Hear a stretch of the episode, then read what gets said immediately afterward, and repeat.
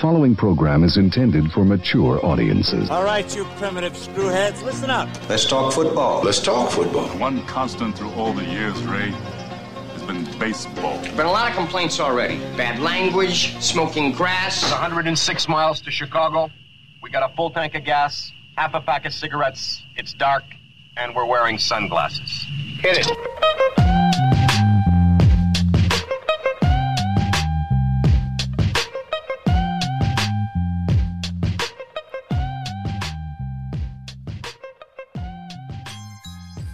So we got some good news and some bad news. The good news is this is episode, I don't know, like 95, I think, of the intentional foul, but it's episode one of Goldberg's Corona Mania Halloween Havoc Spooktacular. so that's the good news. The bad news is we're, we have to now do this from two locations over the phone because our main man Goldberg got some some bad news over the weekend. I'll let you take it from there. Yeah. Surprise! I am COVID 19 positive. Sweet. Sweet. Yeah. Yeah. Yeah. So I don't really, I mean, you can ask all the questions you want. It doesn't matter to me. I'm, I can't smell anything. I can't taste anything. I'm trapped in my house for the time being. Um, Jane is has was positive like a day before me, so So you can blame her for it. I don't even know. Maybe I gave it to her, and it, it and and my symptoms came on late. I'm sure it's my Right. fault. Who Isn't knows? my fault. Who knows? Yeah. Yeah. I mean, you might as well just say it's yours. Everything else probably is, so why not this, right? That's what I mean. That's right. Huh. Well, Yep. I'm I'm glad that, you know, I'm glad you guys are, you know, doing all right. You know, nobody's like super sick. You're just, you know, you got it. You feel No. kind of crappy. You got some of the symptoms, but you're not laid up, which is good.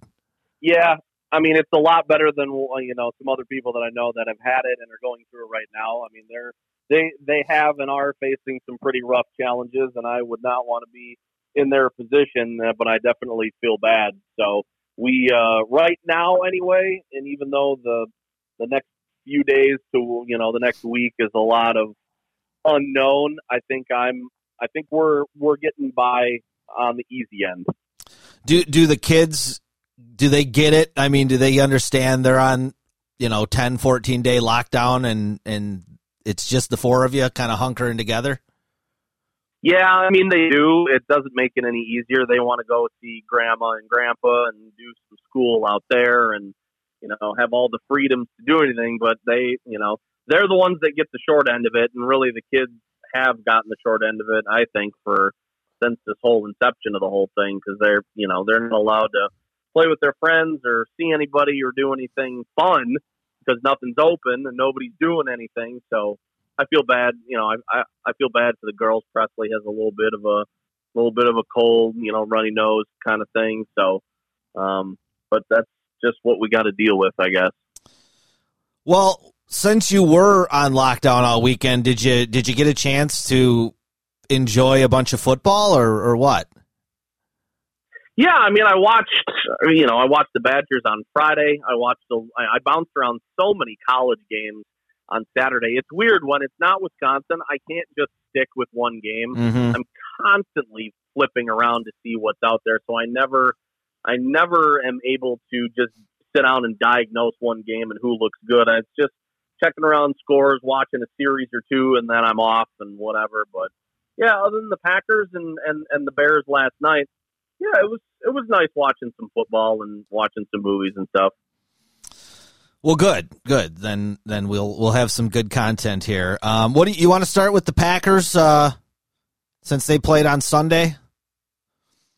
Yeah, I mean, God, it seems a lot's happened since then. Yeah. Um, so, but it's yeah. I mean, that was never in doubt. I was one of the things I was really impressed with with the victory was the fact that um, with Bakhtiari out, they were able to slide a couple of guys around and really kind of um, not put Rodgers in a whole lot of peril. Um, I thought Jamaal Williams did really well and Jones instead, but you can tell when he's out of the lineup, that it definitely makes a difference. And I don't know how much they would have used Tyler Ervin on some of the jet sweeps and splitting him out and making a problem for matchups and stuff. But for for those guys to both be out, you could tell it was a little bit more um, of a shouldered responsibility for the receivers. And it didn't really seem like anybody showed up other than Davante Adams to have um, a big game. Williams caught uh, caught a couple of balls. Um, Jace Sternberger, he was in there as well. Tonyan didn't have as big of a game as I would hope, but um, yeah, I mean Adams. I mean, what can you say? I mean, he made he made the defense look silly, and this was one that I think a lot of people expected them to win handily, and they probably could have won it more so than they than they did. But it's one of those where you go down, get a win, go home, and then regroup. Yeah, I, I admittedly didn't watch a, a ton of this game. I was I was flicking around and checking out Red Zone and watching a few different ones just because I, I, I just knew this was going to be a walkover for the Packers. Um, I I was you know I watched the Texans in week you know the the the opener against the Chiefs and I really hadn't watched them much since then. But you know, obviously, you you you know what's going on. But watching them against the Packers, man, they they look like a team that's packed it in already. I mean, granted, they're you know you know you're not making the playoffs, but the efforts just was not good. And you know, and to the Packers' credit, they exploited it, uh, which you would expect uh, Aaron Rodgers to do. And you know, Adams has a big game, and you know, I I didn't dig into the in numbers and look back at any of his game logs and stuff, but he seems like a receiver that when when the Packers are playing a, a team that's kind of reeling or they've got some guys down in the secondary, like he just goes nuts. You know, like those are like the 10 catch 160 to 180 yard games he seems to have. Um, and, you know, he really played poorly against Tampa Bay, I thought and he kind of needed a bounce back game, and, and obviously so did Rodgers, and they were both able to do that. Yeah, one difference that I thought in the Tampa Bay game was that he was actually open this time. Right, um, right, I right. thought I thought Rodgers was forcing a lot against Tampa, and, and granted, he was under much more duress than he faced against the Texans. But that that helps your quarterback one when you have time to throw, and two when your receivers are able to, you know, break on their routes and get a little bit of separation. So, but it's weird that you bring that up, and I don't have any numbers to back this up either. I would wonder when the last big game Adams had against a real tough quality opponent that didn't have like a banged up secondary if he's drawing a matchup of a number one corner. Because I, I would have thought this would have been a great time for Texas or to, for Houston to you know double up on him or put a safety over Yeah. the top and protect him. And maybe this this is the game that he spreads the ball around a little bit more. But instead, if your number one guy's always open, you're well, why not give it to him? I guess. Hundred percent agree, and they were even saying that a little bit during the game that I was when I was watching. Like the Texans, like they didn't do anything out of the ordinary. Like, dude, you're one in five. You're playing a team that's one of the best teams in football. Like that's where you just got to kind of throw everything out the window and just take chances. But they didn't seem to want to do that. No, and I I mean I didn't pay really in particular attention to the defense. They started two rookie linebackers. Kamal Martin came back off of, of injured reserve. Um, they're going to keep going with Krys Barnes. A lot of people say that maybe in a year or two, this is going to be a pretty good combination um, for them. But depending on what happens with Christian Kirksey, and it doesn't sound like Oren Burks is that he's kind of a draft bust and is relegated to special teams.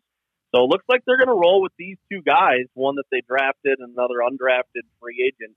Um, but I mean, again, another number one receiver. I was looking at at them talking about Jaire Alexander. They didn't target their top guy because Alexander was apparently, you know, blanketing him. Mm-hmm. And Watson was a good quarterback. I mean, he, you know, he's a good quarterback, but it it didn't seem like they're and on paper. Doesn't it seem like Houston should be better than this? Yes, hundred percent. But you know, it's that Hopkins trade. It it it did something to that that team, especially that offense. Like like Fuller's good, but he's just fast. You know, like he's not really that good of a receiver. He's just fast. And David Johnson's eh. You know, so losing Hopkins is a big weapon, but but yeah, I mean, I, I saw the same graphic you did about Alexander. Like it's, and it wasn't just this game. It's like the last four or five games. Nobody's really throwing at him. So, you know, Yeah, I mean, that's that's a nice weapon to have on along. defense. yeah, he's come along so far so fast to earn that respect. Like we're not gonna we're not gonna challenge this guy. So I mean, there was a couple of I saw somebody said that this was the the best tackling game that they can remember from the Green Bay defense. I saw a couple of plays where again it was just like playing pinball where guys were just bouncing off. So I I mean I I'm not a numbers guy. I don't work for Pro Football Focus, but it, that's not one of those things where I can say that definitively it was one of the best games they've had. I mean, unless you have every play where nobody's breaking five tackles at once on any particular one, then I'm not going to say it's it's a great game. It shouldn't take more than than a, a guy or two to bring you down. I did see a couple of good ones in the open field, but um, you know, Mike Pettine did have his defense prepared what they needed to do, and they got out of there with a victory. You know that that doesn't matter. On to Minnesota, I guess.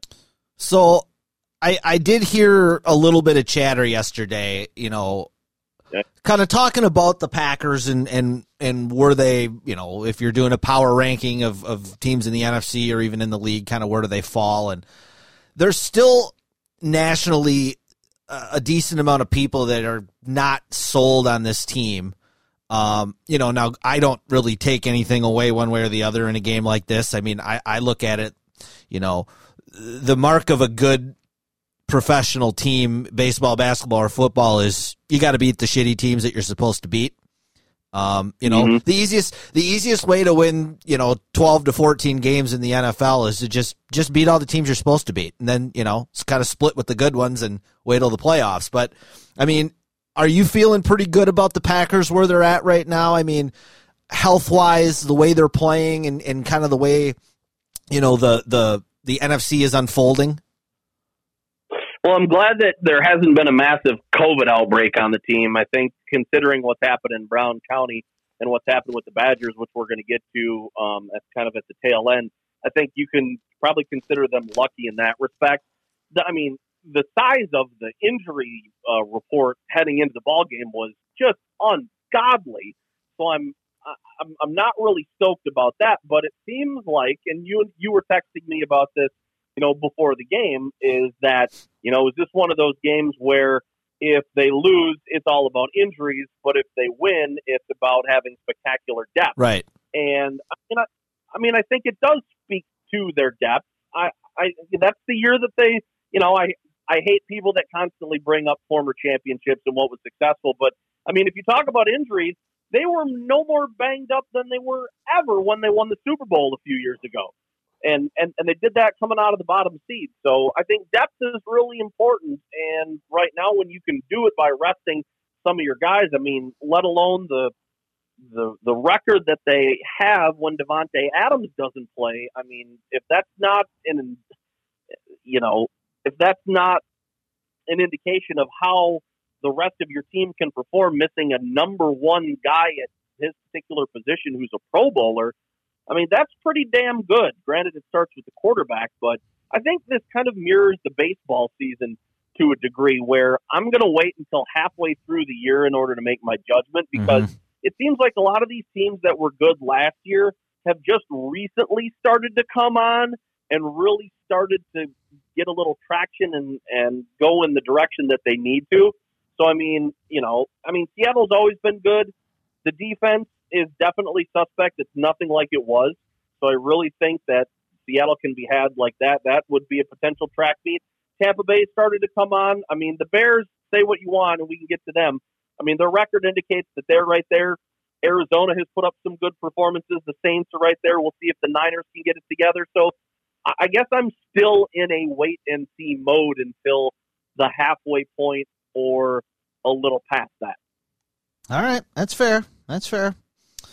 Um, yeah, I mean, speaking of throwing up in my mouth, um, the Bears played last night. Well, I, I, allegedly they were supposed to play. Um, I don't know what that. Man, I don't know what that was. I need to watch a Bears game with you because I want to see your reactions and your nonverbals and just like the whole frustration that comes out in your text messages. It's just a lot of confusion. Like I, I I've said it before. I just don't know what they're doing. I don't know that they know what they're doing. Um, I mean, they they lose to the Rams last night, twenty four to ten, in a game that I mean, it might as well have been hundred to ten because you know they're not they can't score twenty four points, so it didn't matter what what it was. Um, it wasn't a close game really at all. Um, it was an absolute punting clinic put on by the Rams special teams. I've never seen anything like five downed punts inside the 10 yard line. That's inc- it was incredible. Yeah. But the same old story with the Bears. Their offense is completely inept. Um, they can't run the ball, and because they can't run the ball, Nagy is very, very quick to give up on it. Um, they've got their line is just bad. They've just got a bunch of guys playing out of position. They got tackles, you know, playing on the wrong side of the ball from what they're used to. They got guards that used to be tackles. Um, you know, a lot of penalties. Well, it's it's ugly, man. That's that's also that's also one of those things, and and we saw it last year with San Francisco. It is a huge bonus when all you need to do is rush your four defensive linemen. Yeah, and that can beat five offensive linemen because there were times late in the game where St. Louis dropped seven guys into coverage because all they needed to do was rush the front four, and Chicago still couldn't handle it. I mean, that is a that is such a good front four that that's what you need to aspire to be. And I'm, I'm not saying that you know Chicago's line was really really bad, but that's a really good defensive front, and they just tore them limb from limb. Yeah, and the the inability to be able to run the ball. I mean, the, these two and three yard carries. It's it's just it's killing any rhythm and flow they have to their offense, and I I think you know I think Nagy is I think he's confusing himself. I think he's getting some brain lock on the sideline with what to what to call. And you know, Brian Griese says said it towards the end of the game.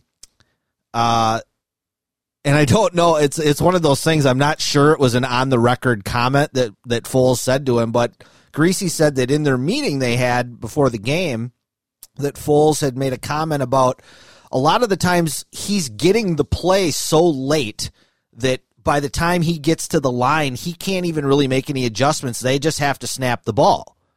You know, he's getting the play. He's getting the play at like seven seconds on the clock, and it's like they just have to get there and snap it. He can't audible out. He can't hot route. He can't do anything. He can't slide protection.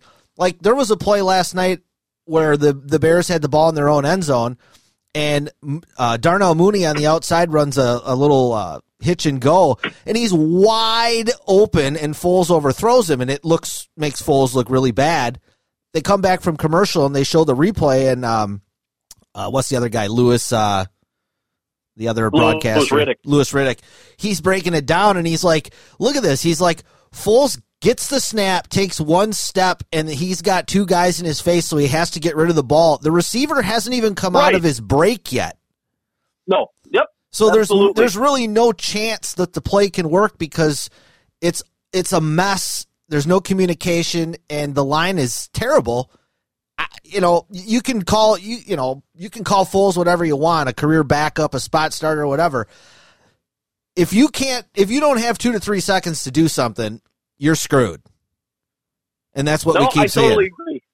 Totally agree. I saw him. I saw him. You know, I watched uh, most of the more of the second half than I did the first half. But I, when I saw him running for his life, it's just one of those things where you know you you you, say to the offensive line if you're the coach or the offensive coordinator, you just say, hey, you got to give the, our dude three seconds to throw the freaking football.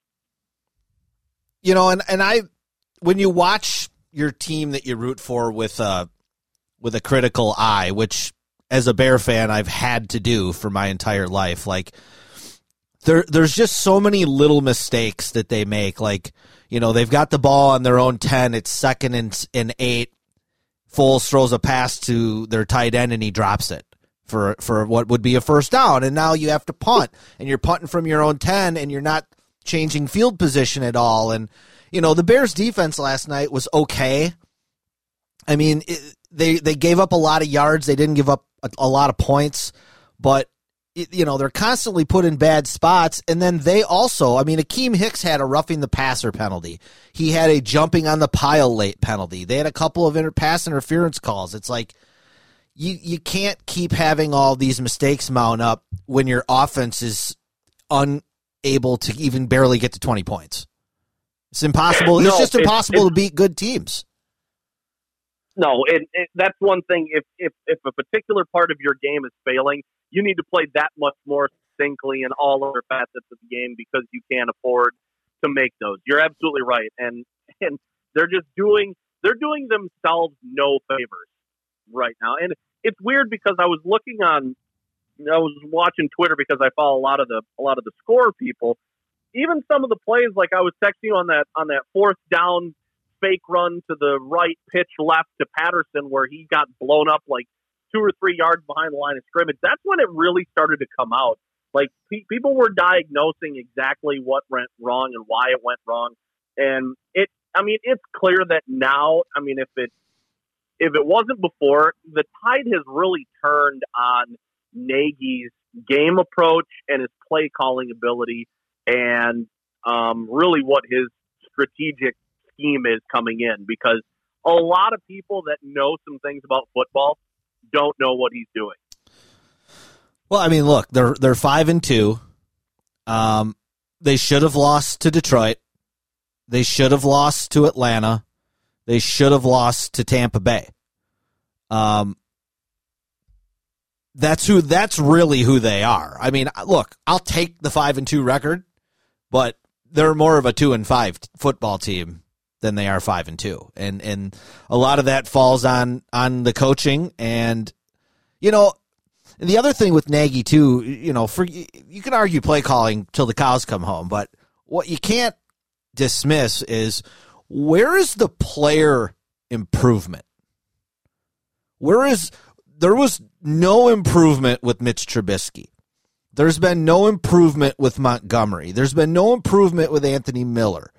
You know, they wait till week seven or eight to get their first round pick, Cole Kmet, even basically involved in the game. Like, I'm not seeing these guys that they're drafting and trying to develop. I'm not seeing them get any better. Even Tarik Cohen, I mean, his numbers last year, he caught a lot of balls, but I don't think he was a better football player than he was the year before as a rookie. Like, I'm just not seeing anybody on this team get better, and that's concerning. So how would you then like to see that addressed? Because the, I mean, the Kmet thing, we talked about that last week. He caught a touchdown. He saw quite a few snaps.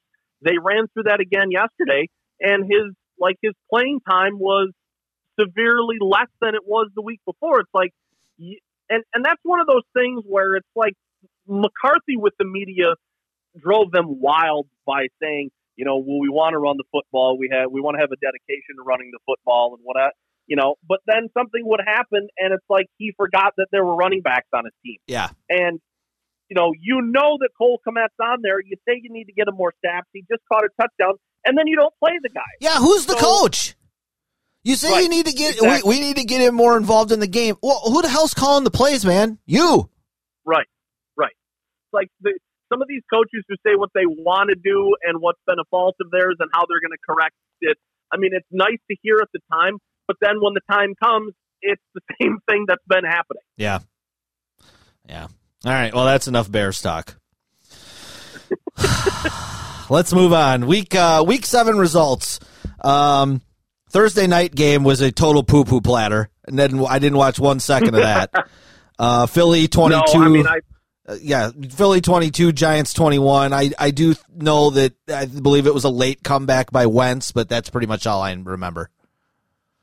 no, and I and I said if there's football on, I'm going to watch it. And I watched maybe the first couple of series, and then I moved on to doing different things. Once you realize that, and I'm kind of starting to come around to you, where if you know it's going to be bad, you wait until it's bad, and then you realize, man, this is bad, and then you turn it off. Yeah, there's just other stuff to do.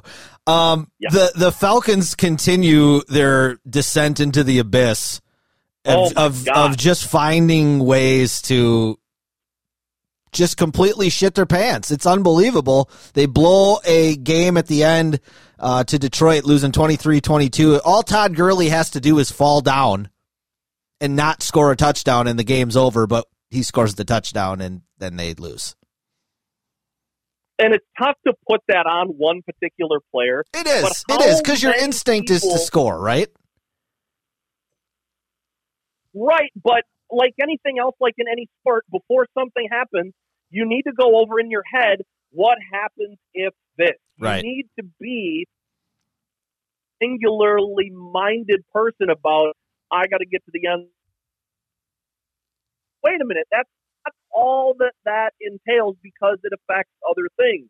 And I feel like now is that on the players or is that on the coaching staff to say, listen, if this happens, this is the scenario. But I feel like players should be smart enough to recognize that.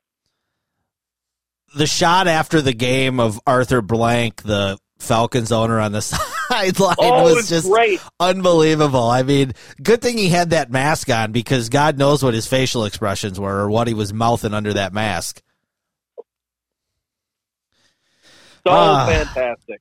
All right, Cleveland, Cincinnati. Uh, actually, a pretty entertaining game. Um, Cleveland ends up coming back late to win 37 34. Uh, the big news out of that one uh, Odell Beckham Jr. blows his ACL out on a interception by Baker Mayfield, of all things. Um, and then Baker Mayfield, as soon as Beckham goes out, basically has his best game of the year and throws five touchdowns, including the game winner.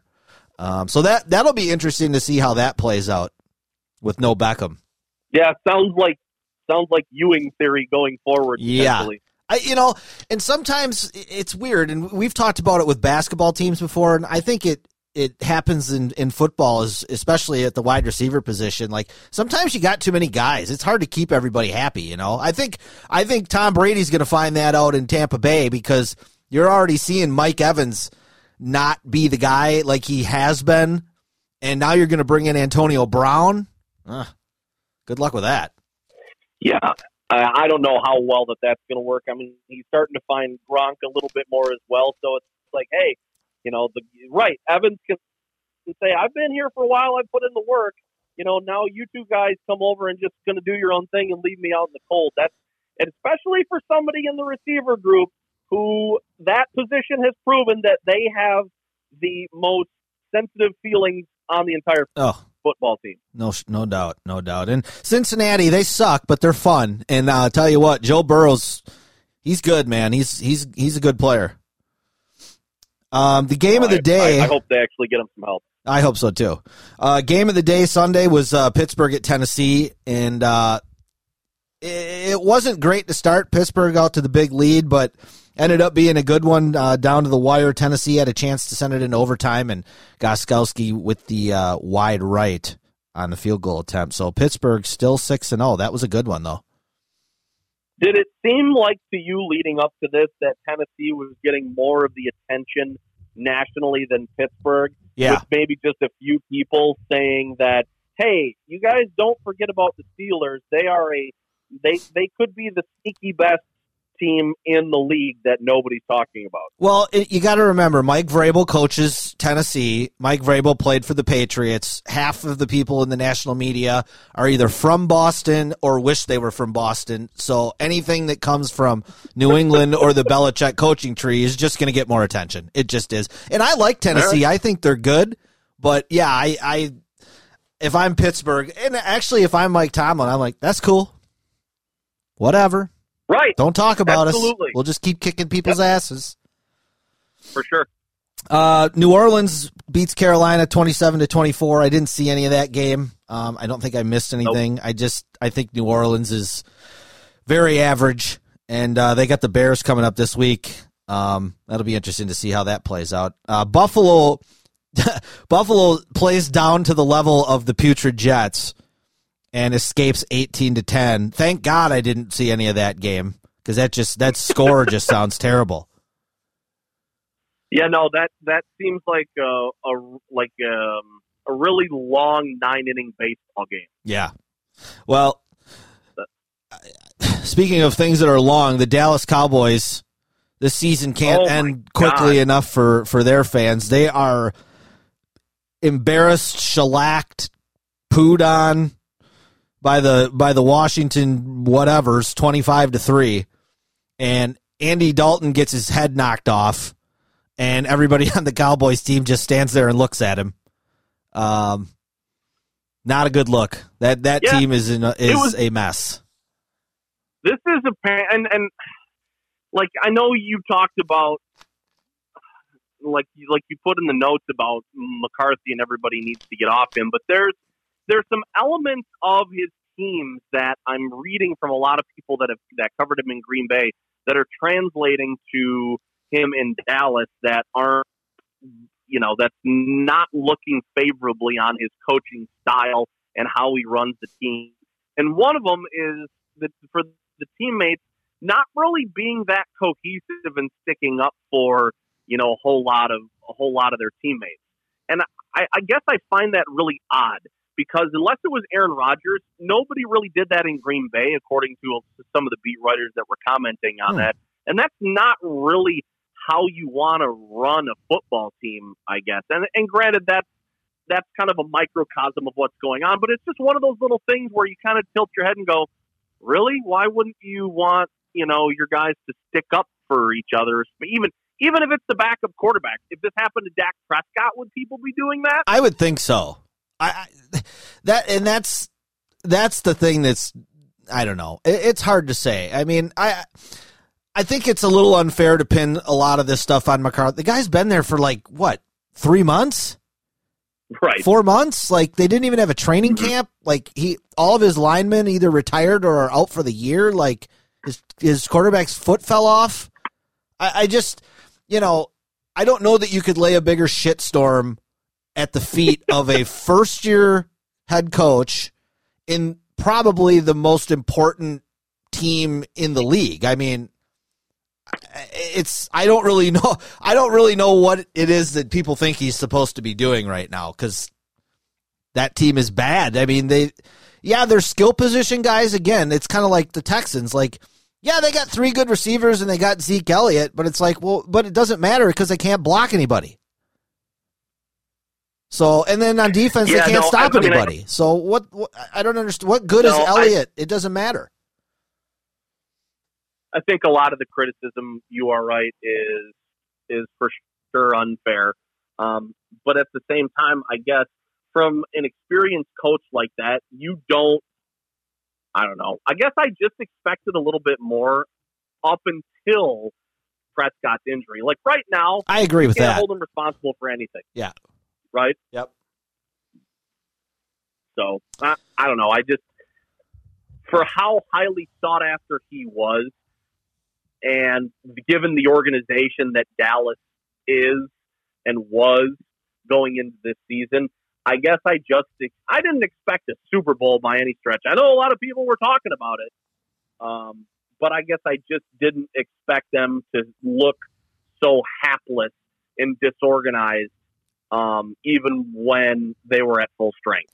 So I heard this stat today and I found it interesting. From the Cowboys' uh, inaugural season was 1960. From 1960 to 1995, through that 35 years, 16 conference championship games. They appeared in eight Super Bowls and they won five titles. That was in a 35 year span. Since then, so in the last 25 years, nothing. No conference championship games, no Super Bowls, no titles. Um, that's amazing given that division. and they're hands down by far the most talked about football team in the country, which led me to basically I threw a couple teams down here in the notes, kind of who I would compare them to, and I was looking really more at kind of how they're a big market or a, or a you know a, a super a superstar team that's underachieved, but really there's only one team that they really compare to. They are the NFL's version of the Knicks. like nobody under the age of 25 has ever seen them do anything. So, No, so everybody that tells you how great, like, I remember it used to be like shortstop for the Yankees, quarterback for the Cowboys, and uh, center fielder for the Dodgers were like the three positions in sports that were like the ultimate. Like, Who who who the fuck cares about that? That's like 17 years old right now. Who cares about being the Cowboy quarterback? Like that doesn't mean Not right anything now. anymore. No, You know what I mean? Mhm. And it's kind of like the And- Knicks. Everybody's like, "Oh, the Knicks got to be good for the league to be good," and oh, these free agents should go there. And they kind of do the same thing with Dallas. And it's like, it doesn't mean shit if Dallas is good. No, it doesn't matter. Stop talking about them all the time. that's why I I never understand from a broadcasting perspective why they get the national attention that they do because they're still feeding off that 90s era of when, you know, but they are quick to put America's team on national television and I don't know if if that's just the, that's the way they make the schedule and nobody else is interesting or, or good but I, I just don't. You got to have accomplished something recently to get that prime spotlight. But it seems like it's just a default game of them playing somebody like the Redskins because it's a great rivalry. Mm-hmm. Well, look at look at the two teams' record. Did that des, does that deserve a prime time spot? Hell no. All right. Well, we just did exactly the thing that I hate, which was talk about the Cowboys too much. So let's move on. Okay. All right, Ta- Tampa Bay slaughtered uh, Vegas forty-five to twenty. Yeah. Tom Brady looked like he was twenty-three instead of forty-three. Um, I think everybody in the NFC kind of has maybe pooped their pants a little bit here watching that team the last couple of weeks. Um, Kansas City in the snow, which is always fun to watch on TV, destroys Oh man. a pretty bad Bronco team. Uh, uh, I I thought they were going to be a little better this year. I completely whiffed on Denver. I know they had a lot of injuries, but they're they're just destroyed forty three to sixteen by the Chiefs. Yeah, watching that game to start with and seeing it in the snow, that's that's one of those things where you That's like, football, man. I get a little sen- uh, yeah, I, I I totally got a little sentimental and nostalgic and like just one of those things. But this is a really cool thing to watch, just football. It, yeah, granted, it's you know near the end of October and we don't want to be talking about that yet, but it's just one of those things when you see it, it's just really really cool to see. Did it did it bring back old memories of the Turkey Bowl for you? Oh my God, absolutely! Snow on the ground, snow flying, people getting hurt and going to the hospital, and then going to Hooters to drink ourselves silly. Absolutely. Uh, and what was maybe uh the most surprising to the casual fan result of the day, but not that r- shocking if you've actually watched football this year. The Niners d- dismantle the the uh, the Patriots thirty three to six. Uh, Cam Newton, ooh boy, got benched. Um, Got benched. Yep. looked awful. Um, still dressed like a jackass at the podium after the game. Um, I think his his days I think are are numbered here quickly in New England if he doesn't turn it around in the next week, uh, because that kind of performance is not going to get it done. Uh, for a team that's used to competing like they are, and uh, the Niners look good, but you know, the, other than the, beating the Rams last week, they've pretty much beat nobody, and they lost uh, Deebo Samuel and uh, Wilson, their running back, who had three touchdowns in that game. Those guys are both out, so um, they continue to be maybe the most banged up team in football. Is this an indictment on Belichick's coaching ability when he doesn't have Tom Brady? When you're supposed, or, or is it just that Cam Newton was a bad experiment because he's old, he's hurt, his skills diminished? Like, how does and I, I hate that I'm asking this because I feel like a national talk show host like Mike Greenberg that really is, you know, trying to stir something up. But I mean, it bears talking about to the point that maybe you don't give Belichick as much credit as he deserves. I don't know. Where where are you with that? I to me, it's really simple. Um, I think players always matter more than coaches. Okay. That's uh, to me. That's the end of the line. I mean, Bill Belichick. You can drop the greatest play in the world and scheme the greatest scheme ever schemed, but if the players don't go out and execute it, what difference does it make? So I think you Yep. know, and I compare the Patriots a lot to the Spurs. Um, I mean, Gregg Popovich didn't get stupider when Duncan, Ginobili, and Parker were left, but his talent, his talent dipped. So like, they're still good, they're still competitive, but they're not championship contenders. And I think you know, I think next year and going forward, I think the Patriots will will be competitive again. I just think you, you can't lose arguably the greatest player of all time and just keep going. I it just doesn't work and and replace him with a guy who you didn't even know if he was going to be able to play. So, and and he had COVID and I mean uh, they that's that's one of the teams in the league that really has gotten hit hard with some weirdness this year, but I mean, I'm certainly not shedding any tears. No, I don't. I I don't really care if they fall down to the likes of the Jets. I mean, Yeah. it it it would be nice to see the AFC East get a little bit more reshuffled. Uh, Chargers beat the Jags 39-29. Uh, Justin Herbert, again, another impressive outing. This rookie class of quarterbacks, we'll see what happens with Tua this week, but um, been very impressive so far. And then the, the nightcapper, which was a really, really fun game. Uh, my Arizona Cardinals uh, come back in overtime to beat Russell Wilson 37-34. Three interceptions for the MVP candidate, Russell Wilson. Um, Yeah. in in a game that they had won up 10 with about i don't know four minutes left and uh, they end up losing in overtime like i said that's a huge win for the cardinals Well, and that just proves that that is a team that can be gotten to, and Mhm. and you know they have had problems with the Cardinals in the past when they were not nearly the team that they are this year, and I'm talking about Arizona. So something about that franchise just bothers Seattle, and now that that Arizona has gotten quite a bit better than in years past, that's a really interesting uh, rivalry to watch going forward. Um, I think, and I mean, it, it just proves that if you if you mess with Wilson enough, you can force him into making some bad decisions, and that again, the defense you can put points up against them. So it's not like they're the clear cut number one team in the NFC or the NFL because it you know it just proves that they can be gotten to. well let me just say this about the cardinals. I am all in on kyler murray. I don't know if you've watched any cardinal games but if you get a chance dude that guy is really really fun to watch. He's like a faster shiftier russell wilson. Um DeAndre Hopkins looks rejuvenated playing with a, a quarterback like Murray.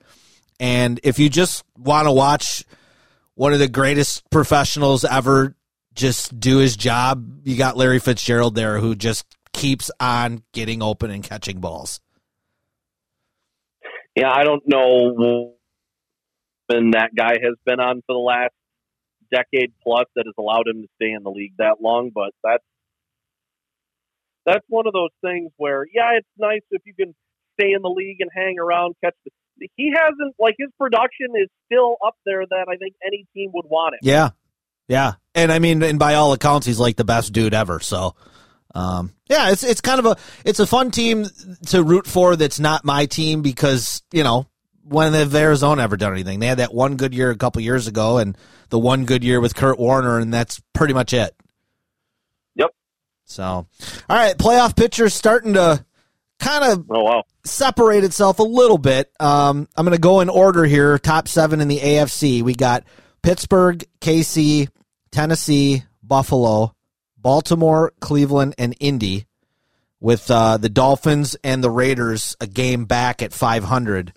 Um, I'll be interested to see what happens with the Dolphins with Tua going in there. I mean, you know, I really have no idea how that's going to play out. And, uh, you know, three teams from the NFC North right now with Pittsburgh, Baltimore, and Cleveland. Um, I wouldn't be surprised if if Cleveland ended up falling out just because they kind of get knocked around in their own division.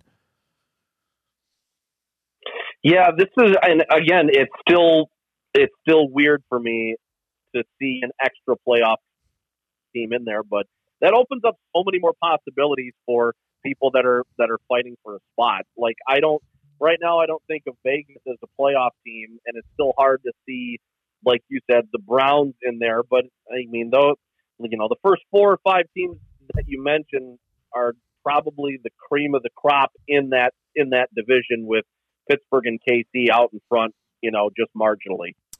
Uh, NFC, we got Green Bay, Seattle, Tampa, Philly, ugh, Chicago, Arizona, the Rams, and uh, the Saints right now on the outside looking in, along with the Niners, the three and three Lions. Don't sleep on Matt Stafford, and uh, Carolina also kind of hanging around uh, at three and four. So uh, a few more teams kind of bunched up in the NFC, but um, I don't know, man. I, I think if of, of, the teams that are in right now, the one I would say is the most in danger of falling out would be the Bears. And uh, this this game against New Orleans this week is really going to be a huge game because very very likely they're going to have pretty similar records. And if you can get that tiebreaker, obviously that's that's huge. If you put the two conferences up against each other, um, and I know we talked about how the NFC is top to bottom garbage. I mean, I guess take Philly out of there and maybe take the Browns um, out of there. What I don't know whether I take the the NFC or the AFC as the better conference as of right now, as far as talented teams are concerned. Because yeah, Pittsburgh and KC are at the top. The Packers and the and, and the Seahawks, as it stands right now, um, I don't know if they're as good, but I feel like I don't know. It's not. A, it's not a huge. Like it's not a huge gap. I don't think, but I I think I think you're right. Pittsburgh and KC are clearly the two best teams in the league so far. Um, mm-hmm. but yeah, I mean, and I was thinking about it when I was, you know, putting the notes down for the Packers. Like the Packers are playing a first place schedule, and like other than Tampa, they've played nobody. Nobody who's any good this right. year. Like they're about to play Minnesota for the second time, who going into the year you thought was going to be good. That's why that schedule release thing, like it means nothing. You, you have no idea. You you can think you know who's going to be good in the NFL, but you really don't know. no, I I would not have I would not have expected the Vikings to have the year that they're having, and I don't think anybody else would have either. I mean, the Vikings, the Falcons, and the Cowboys, and even Philly. I mean, like those teams are all at least two in some five games under 500, and we're already only in week eight. Shocking. Right, and have already fe- featured some firings. Yeah. All right, week eight matchups. Thursday night football. Another another doozy. Atlanta at Carolina. Oh my god.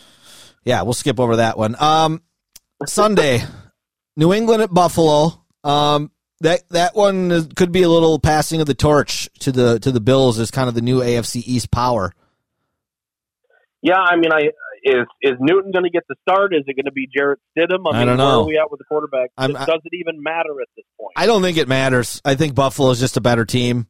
Um, I think a little bit with the Jets last week, they might have been overlooking them. I think Buffalo would really like to stick it to New England because the Tom Brady pretty much owned the Bills for the last twenty years. So, right. Uh, Tennessee at Cincinnati. That should be an easy win for the Titans, but Joe Burrow, man, he I'd be interested to see him against that defense. Yeah, you hope he doesn't look completely overmatched and deer in the headlights because that's one of those things where you, you, you hope that after a year the guy's confidence isn't completely shot from getting banged around so much. But I mean, if if it's clear the guy can play, then he should be fine after this. Uh, Raiders at the Browns. Uh, this is another one that could have some some tiebreaker implications. Uh, Raiders are on the outside looking in, but sitting at three and three. Um, you know, and Cleveland coming off a big win against Cincy. I don't know. What are your initial feelings? I mean, you just saw you, you just saw Vegas get get rolled, and Cleveland have to really gut one out. Or do they have anything left um, in the tank for this one, uh, or does you know is, is Vegas kind of motivated by getting their ass handed to them. Yeah, I think this is one of those ones where Jon Gruden just finds a way to beat Baker Mayfield.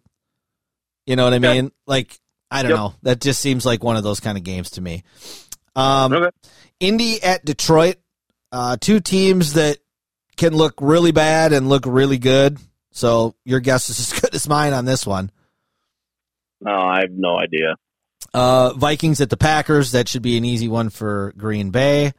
Uh, Jets at Kansas City. The line on this game is 20 oh and a half, I believe I heard today. Um, the Chiefs. Oh, wait. What, what's the what's the biggest line in recent history that, that you've seen? Well, I thought Al said today that uh, the Patriots were like a 20 point uh, favorite over the Jets a couple of years ago. So, uh, uh Jets, okay. it's the Jets again. So that, that tells you all you need to know.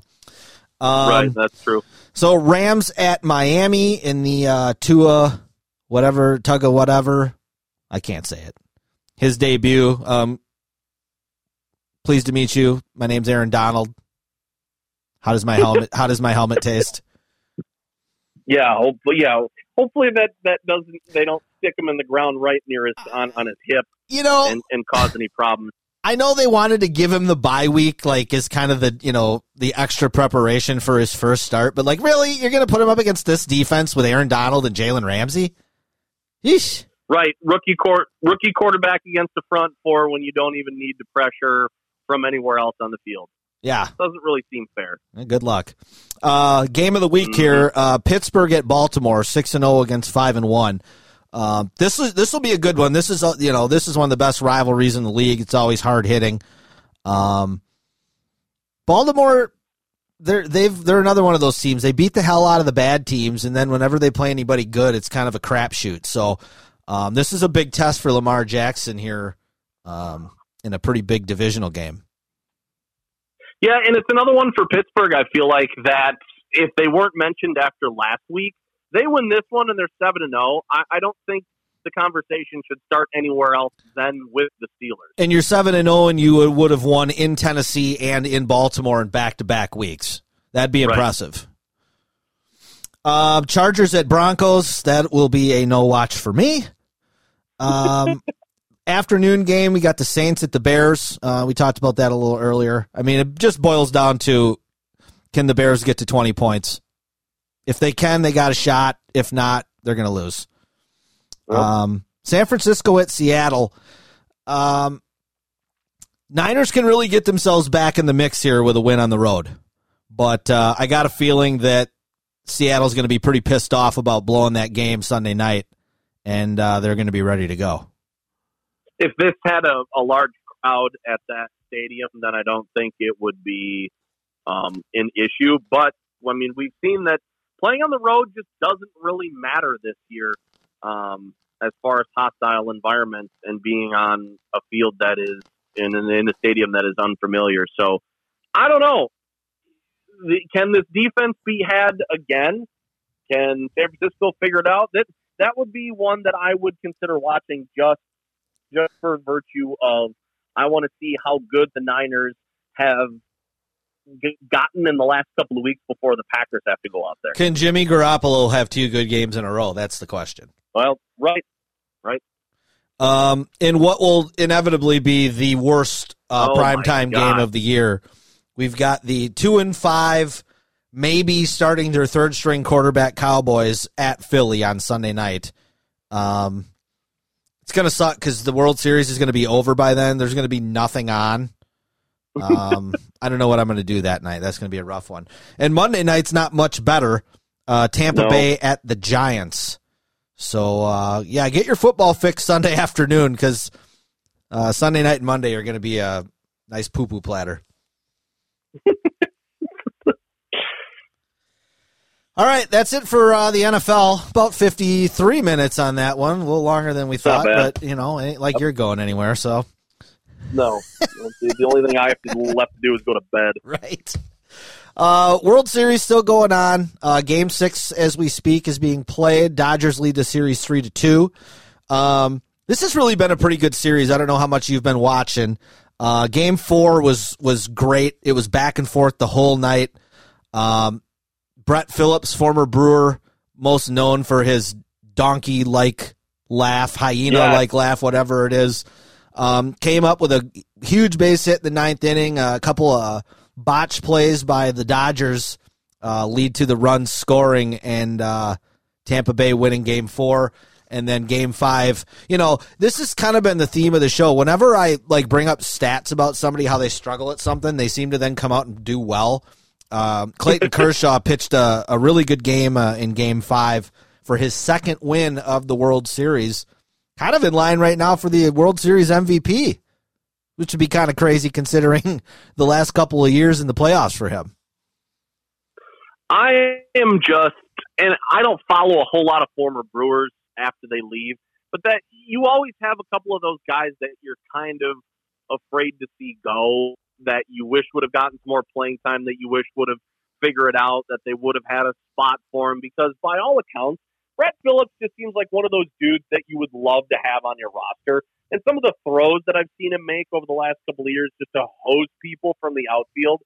Um, I mean, it, it seems like where he can't get it together mostly is the plate, Yeah. and that's big. But just just to, for for him to come up and and and I'm one of those story guys, so this is a good story for me because it's a former Brewer, and I think a lot of people that really like hearing him, you know, laugh and seeing him punch guys out from the outfield and stuff. I think they're probably pretty happy for him, especially since he's not, you know, one of those all the time, everyday guys that you can count on being in the lineup and producing. So it's it's cool to have. And he even said after the game, it's cool for for Brewers fans to remember him now for more than just laughing videos. Yeah, absolutely. And you know, I saw BA and Sophia and a lot of uh, people, you know, affiliated with like Brewer Media or things like that. That were all very happy for him because he is a good kid. And um, yeah, I mean, he he he's got all the tools. The, the one, the only one that's missing is the is the consistent bat. And unfortunately, that's what ended up getting him out of Milwaukee. But uh, yeah, happy to see him come up with a big hit.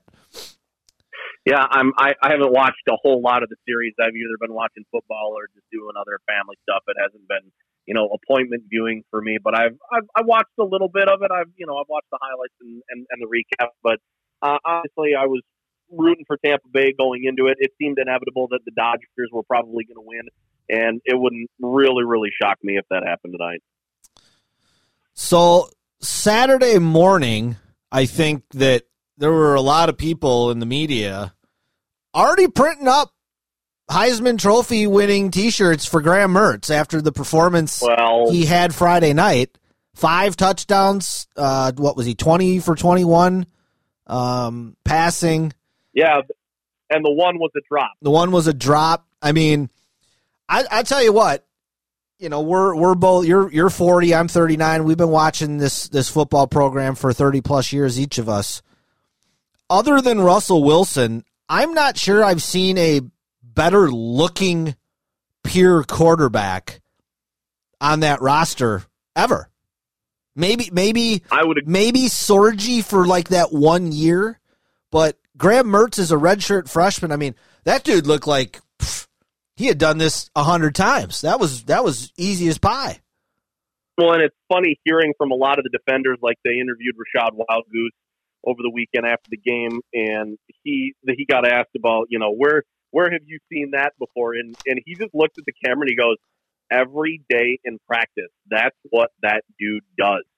So, I mean, if he's that consistent, I am the last person who wants to get really hyped up about something because I hate being disappointed when the when when the inevitable crash to earth um, happens.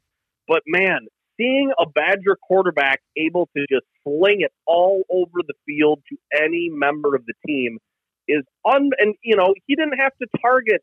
Uh, granted, Ferguson had what three, four touchdowns. Yeah. I mean, he's he's going to be the main target.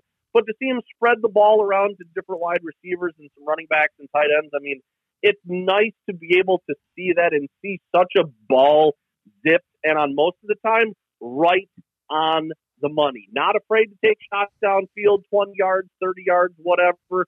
Can still do the small stuff, get in on the slant. Um, but then again, you know, I get guys like my buddy Huber who says everybody calm down. It's against Illinois, and you and I were talking about that. We were talking It's about it before I even I saw him tweet that, and that was after you and I had been having a discussion about that. Like, hey man, still a Big Ten team. Uh, you you have to play. They're they're in your division. You got to play them.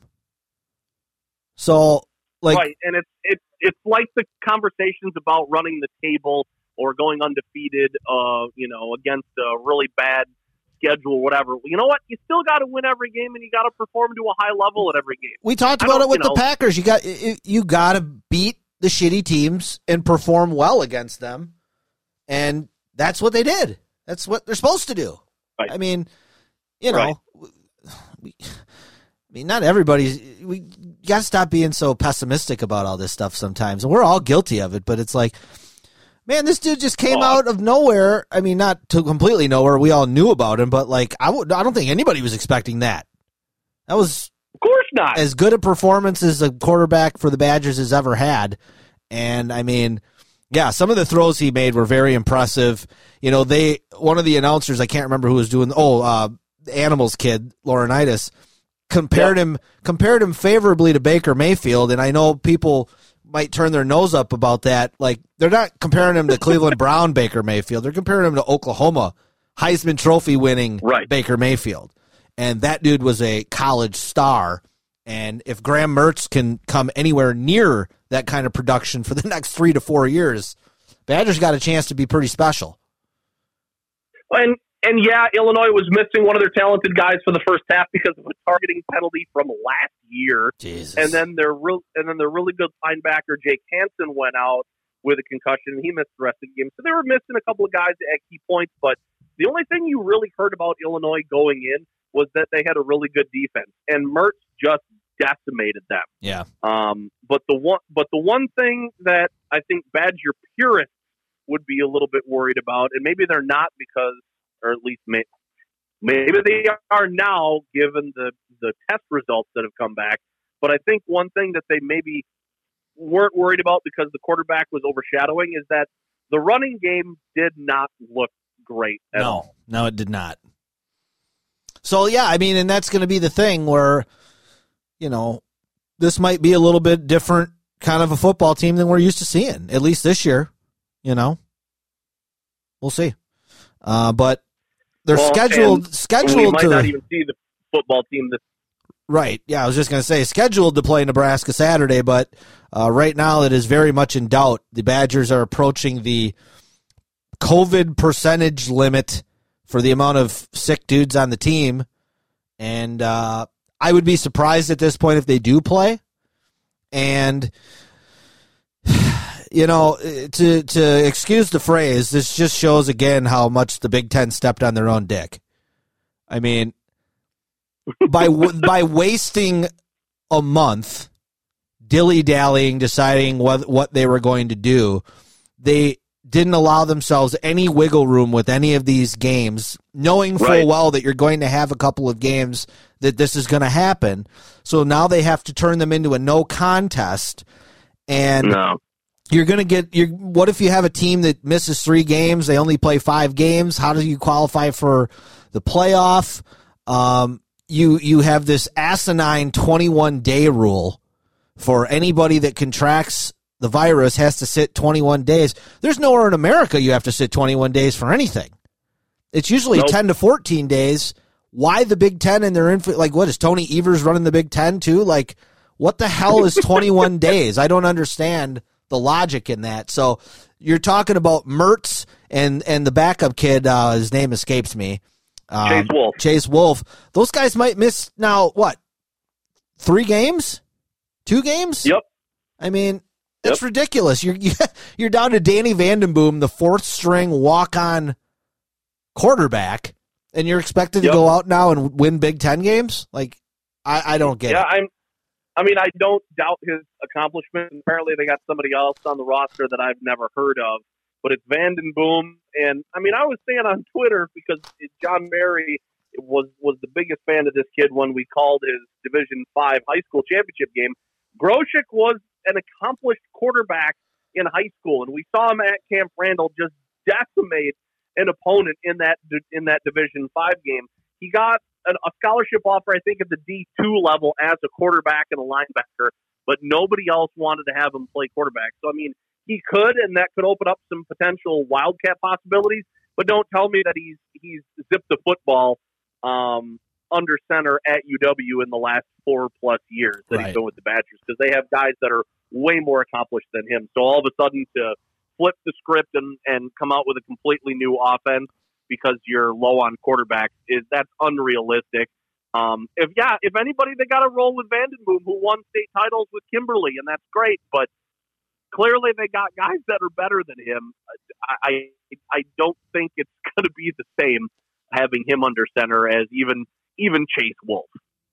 Yeah, and I, and I'm not I'm not knocking the kid at all. I'm just like, yeah, you're you're you're Right. four, you're a four string walk on for a reason because the other three guys are better than you. So yeah, Yeah. Well, you got any, know, you got anything else or uh, any parting parting words of wisdom here? I have no wisdom to impart whatsoever. I'm stuck in my house for the next seven or eight days. I'm going to be watching an ungodly amount of television and sports, and hopefully trying to help my kids with their homework and just try and stay sane so that when I'm allowed to leave and go interact with somebody and maybe taste a little bit of food, I'm going to savor every goddamn bit of it.